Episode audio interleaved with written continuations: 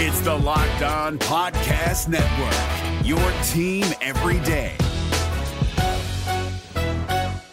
Kyle Crabbs here, host of Locked On NFL Scouting. Join Joe Marino and me every day as we provide position by position analysis of the upcoming NFL draft. Check out the Locked On NFL Scouting podcast with the draft dudes on YouTube or wherever you listen to your favorite podcasts. Locked On Podcast Network and Audacy present Locked On Today. The Jazz rise to the occasion against the Suns. Have the Dallas Mavericks found their identity? Plus, seven of the top 10 teams went down on Saturday. What happened? I'm Peter Bukowski, starting your day with the stories you need to know and biggest debates in sports. You're locked on today. Searching all major sports. Found. Let's start with the biggest story. The Utah Jazz make it eight of nine. They have won two in a row coming out of the All Star break. They beat the Phoenix Suns without Chris Paul, 118 to 114. Joining me now from Locked On Jazz, the man himself, David Locke. And David, this is a, a Utah team that is always going to be judged by how they do in the postseason. They've played a pair of dynamite games coming out of the break. What have we learned, if anything, about this team as we head toward the playoffs? So January was a disaster for the Jazz. They were four and twelve. They're about twenty eighth in the league defensively. But they also got hit by COVID and a tremendous slew of injuries all at the same time. What I think we've learned about the Jazz is that when they have Mike Conley, Donovan Mitchell, and Rudy Gobert this year, their three best players, they're 26 and 9. Now Phoenix is 26 and 6, and the Warriors are 25 and 6. They're obviously playing without Draymond a great deal.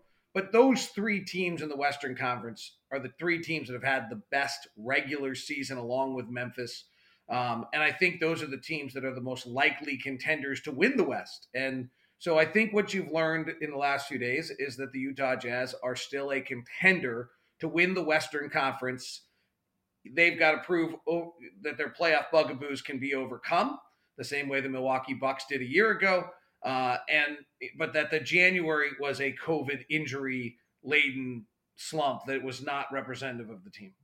What what has been different? Do you think uh, about this team over the last couple weeks when they've been playing in this hot streak? They've gotten good contributions uh, off the bench. Jordan Clarkson, twenty two in this game. You mentioned the big three of Rudy Gobert, Mike Conley, and Donovan Mitchell as well. Uh, Bojan Bogdanovic didn't even shoot well in this game, five of thirteen and one of five from three, and they were still able to win on a night when Phoenix shot fifty one percent from the floor.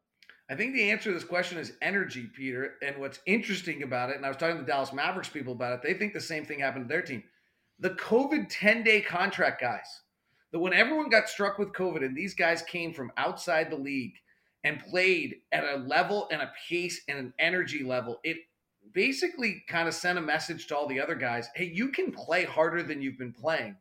Danuel House came to us on three 10 day contracts and is now a part of the roster. He plays at a higher pace and energy. Trent Forrest is playing at a higher pace and energy than some of the guys. So the Jazz as a group are playing harder with more juice than they played with before January. And I think you have to give credit to some of these guys whose names you had never heard of and will never hear it from again, hopefully uh, and that they seem to just kind of bring a juice to this league. And I think it's impacting the league across the board. What have you seen, if anything? Because the 10 day contract guys are not going to be playing heavy minutes, as you said, hopefully in May, June. So, what have you seen from this team, whether it's lately or overall, that makes you think things could be different for the Jazz in the playoffs this year? Few things. Uh, the addition of Danuel House and Trent Forrest, along with Eric Paschall, who may or may not be in the rotation, gives them more than one defender on the perimeter. Royce O'Neale has been the only player on the roster that can put up much of any resistance defensively on the perimeter. Now you have Danuel House, so Devin Booker was guarded by someone who's pretty good all day, night tonight instead. Now, obviously, Chris Paul wasn't there. Uh, so I think that's part one that has changed this team a little bit. Um, Rudy Gobert's ability, as we saw against Luka Doncic, to guard out on the floor is a little different than what we've what we've seen previously um, from him over the years, and I think the Jazz willingness to let him do that. Uh, and then on the offensive end, Donovan Mitchell has just gotten better. He's the number one pick and roll guard in all of the NBA right now. He is doing it with multiple bigs. So he and Gobert are number one in the league. He and Royce O'Neale on small, small pick and rolls are number three in the league. And he and Whiteside are number four in the league. And by the way, the number two combination is Seth Curry and Joel Embiid, and they aren't on the same team anymore. So the number one, two, and three pick and roll combinations in the NBA all play for the Utah Jazz and all involve Donovan Mitchell with the ball in his hands. Thanks for making Locked On today your first listen of the day. Coming up, have the Dallas Mavericks found their identity? That's next. If you're looking for the most comprehensive NFL draft coverage this offseason, look no further than the Locked On NFL Scouting Podcast. Join the draft dudes, Kyle Crabbs and Joe Marino, as they go position by position through the NFL free agent class and into the star studded crop of college stars who will be selected in the 2024 NFL Draft. If you want to know who your favorite NFL team should be adding to its roster, you need to check out Locked On NFL Scouting, available on YouTube and wherever you get your podcasts. Part of the Locked On Podcast Network. Your team every day. Now, here's what you need to be locked on today. Joel Embiid scored 37 points and made a career and NBA season high 23 free throws.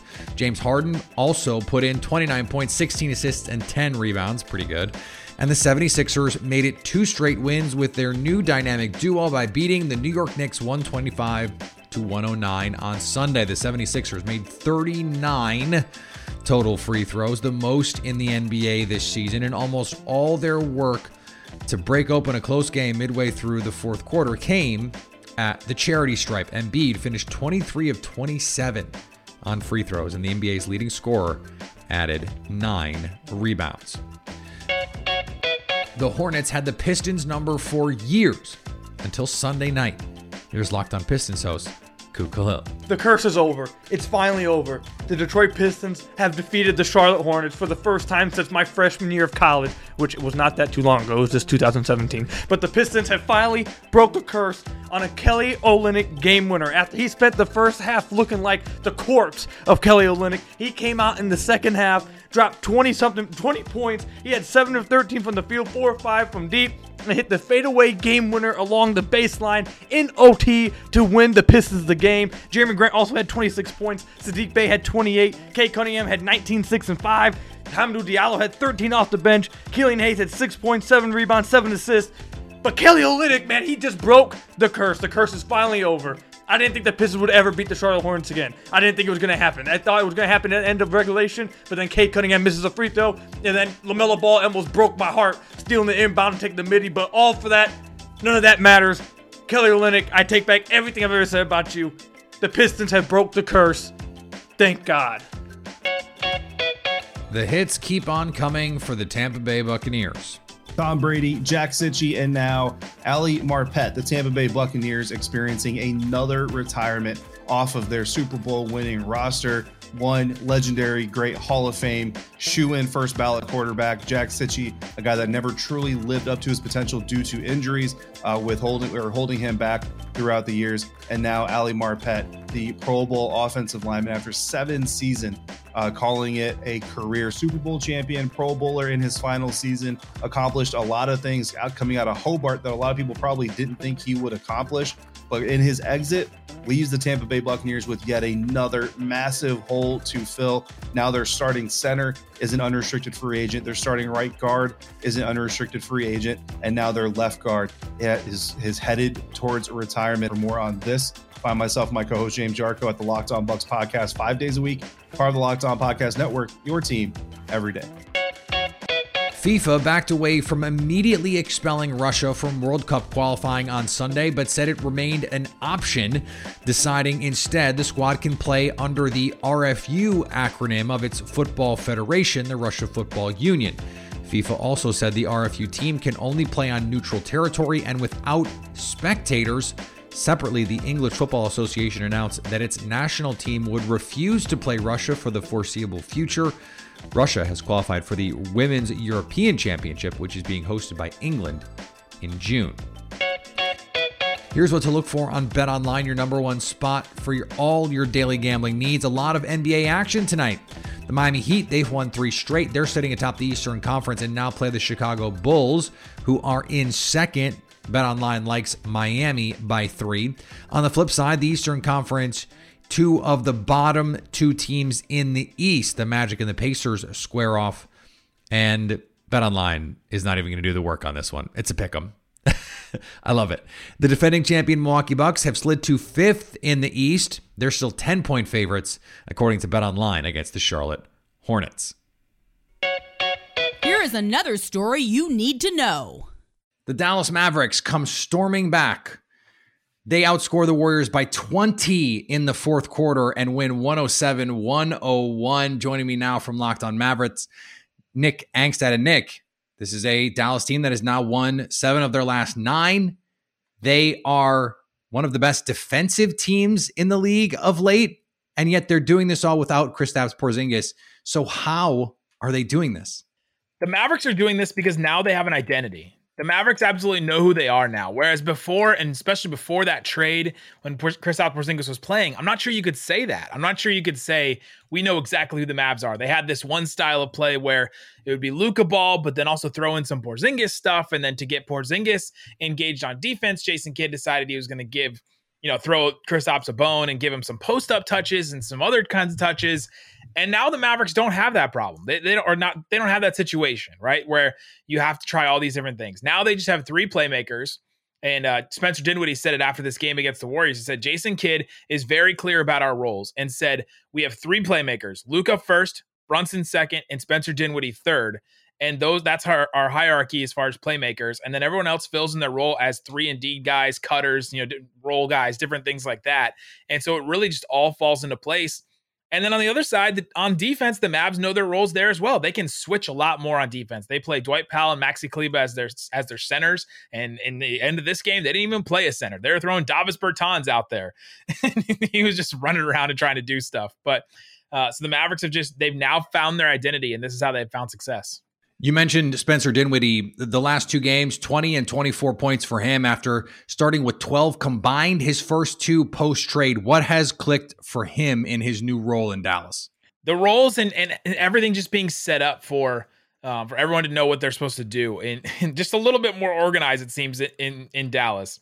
Uh, right after the trade, both Davis Bertans and Spencer Dinwiddie had comments about how we didn't really know what our role was. We didn't really know what our minutes were going to be in Washington. There's just so many guys. You know, you count down that Washington Wizards roster, and they had they have 15 guys averaging 14 minutes. Now, some of that is because of injury and minute and you know minutes and or in COVID and things like that. But you can't have that many guys in your rotation, essentially, right? Like that's an entire roster you're going to throw out there in any single in any given game. And so, you know, Davis Bertans was getting DNP CDs. Spencer Dinwiddie was having to share the ball with Beal, and that wasn't going well for him. And then he would have off nights, and he's coming back from an ACL. And so there's just all kinds of different weird stuff with him there. And now it just seems like he's hitting his stride for the Mavs right now in the role that he's supposed to play. It's just an off the bench playmaker, but he's behind Luka and, and, and, and Brunson. The, the Mavs are now fifth in the Western Conference, 11 and 2 in their own division. So, how high can they climb in the West? Well, these pesky Utah Jazz. I don't know if we know anybody connected to that team at all in this network, but man, uh, the Mavs could have gotten a win against the Utah Jazz. They're real close to get a win right after the All Star break the other day, and so that could have been been big for them. But this Western Conference is so tough. The Mavs have won what like seven out of their last ten, and they just they've not moved at all. like just cannot move at all. This this Western Conference just stays where it is right now. So there is a shot. There's an outside shot. The Mavs play the Jazz two more times over the next three weeks or so. And so they have a shot to move up above Utah. I don't see them catching the Memphis Grizzlies unless something crazy happens with them and they collapse over this next stretch. But they can get to four, but they're probably at five. And then uh, look out for the Denver Nuggets. I mean, they're not going anywhere, and they be getting they may be getting Jamal Murray back soon too. Coming up, seven of the top 10 teams in college basketball on the men's side went down on Saturday. What happened? If you're looking for the most comprehensive NFL draft coverage this offseason, look no further than the Locked On NFL Scouting Podcast. Join the draft dudes, Kyle Crabbs and Joe Marino, as they go position by position through the NFL free agent class and into the star studded crop of college stars who will be selected in the 2024 NFL Draft. If you want to know who your favorite NFL team should be adding to its roster, you need to check out Locked On NFL Scouting, available on YouTube and wherever you get your podcasts. Part of the Locked On Podcast Network. Your team every day. Today's episode is brought to you by Built Bar. Have you tried the puffs? If you haven't, you're missing out on one of the best things you can eat. One of the best things you can put in your body because not only do they taste delicious, and they do, but it's protein packed marshmallow. Yes, you heard that right. Protein packed marshmallow. Covered in 100% chocolate. The cinnamony churro, coconut marshmallow, which I personally love, banana cream pie, so good. These are going to be your favorites. Go check them out. All of the built bars are covered in 100% chocolate, real chocolate. You got their low calorie, high protein, and they're basically like candy bars, but so much better for you. So much better for your body. Low net carbs, high protein, high fiber, low cal. Come on. What more are you looking for in a food? It tastes delicious and it's good for you. What, what else do you need me to tell you?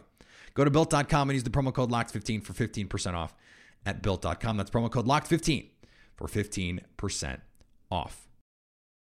Agree or disagree? This is the cue of the day. An incredible seven top 10 teams fell Saturday night. It was absolute carnage, including a couple top six teams in the SEC. Auburn falls to number 17, uh, Tennessee. Arkansas upsets number six, Kentucky. Joining me now from Locked On SEC, Chris Gordy. And Chris, we talked last week about how good and deep this conference is. Do you think this was more about the top teams not being quite as good as we thought, the, the separation not being as high, or is it just that, hey, everyone is pretty good and they could win on any given night? Well, I think what we're starting to see is, you know, home court advantage really does matter. You know, typically it does in college basketball, but more so this year in the SEC. I think it was Kyle Tucker who, who covers Kentucky for the Athletic. Uh, he tweeted out, he said, the SEC's top four teams are 64 and 1 this season at home. He said none of them has beaten any any of the other three on the road. So it just means Tennessee held serve, you know, like they were supposed to against Auburn. Uh, Arkansas, Bud Walton Arena has been electric this year, and and obviously they were Saturday night with the win over Kentucky. So I think we're just seeing that having fans back in the stadiums, you know, post uh, the COVID lockout last year, where it was you know it was reduced and wearing masks. We've seen some rabid uh, environments across college basketball this year, particularly in the SEC, and it's really helped serve at least for the best of the best uh, across the SEC. Well, then let's ask the most important question. What does this mean for my brackets when I'm trying to submit these things? How do we try and parse what'll happen in March because they're going to be playing on neutral sites? Yeah, uh, of course, that stat goes right out the window and it doesn't matter anymore. But I, I think what you're looking for is battle tested. You know, how did Kentucky look? Obviously, they they were down early in the first half. They put together a, a nice run and made it close. They lose by two. Kentucky's been battle tested. They had that nice big win, road win on, uh, against Kansas earlier in the year. They've played a lot of top 25 teams. And so I think that's what you're looking for is, you know, who's looked really good. Arkansas, man, uh, again, as far as good as they've been at home, they've also been pretty good at the on the road as well, picking up some key wins. So, um, yeah, I think uh, the only thing I would be concerned about right now is Auburn, who was looking like the best team in the country just a couple weeks ago. They've now lost three straight road games. I'd be a little worried about Auburn because, you know, this is the time of year where you want to be peaking. And right now, they're not playing very well on the road. Yeah, they're actually 500 over the last six games, including the loss to Arkansas that that's that kicked off that six game stretch. What do you think has changed for them? Um, just uh, they're they're not running the ball as well. I think through Jabari Smith. I mean, they're they're just inconsistent. They haven't, uh, you know, the the three ball has not been as sharp lately as it was earlier in the year. Um, I think it, has got to start with Walker Kessler down low. They got to get back to getting uh, the big rebounds and um, you know, I think there's been a couple games recently where the rebound margin has been a little bit not in their favor. So I think they got to get back to doing what they were doing, playing more aggressively like they were earlier in the year. And I think offensively, we haven't seen that lately. And finally, Vasily Lomachenko, a top pound for pound boxer, has joined a territorial defense battalion in Ukraine as the country attempts to fend off an invasion from Russia. The two time Olympic gold medalist is shown armed in military fatigues in an image posted to his Facebook page on Sunday. The 34 year old was in Greece when the invasion began, and his flight home to Ukraine on Friday was delayed due to air traffic being grounded. He flew into Bucharest and traveled through Romania on Saturday to reach his home outside Odessa to be with his family. Incredible stories coming out of Ukraine and their defense against Russia. Not the only boxer, Lomachenko, in fending off this Russian invasion. The mayor of Kiev is former heavyweight champion Vitaly Klitschko. So I don't know why anyone wants to mess with these folks. Thanks for making Locked On today your first listen. For your second listen, download Locked On Bets. All the gambling advice you need in 20 minutes. Coming up Tuesday, who will win the battle for the top of the East? So at least until tomorrow, stay locked on today.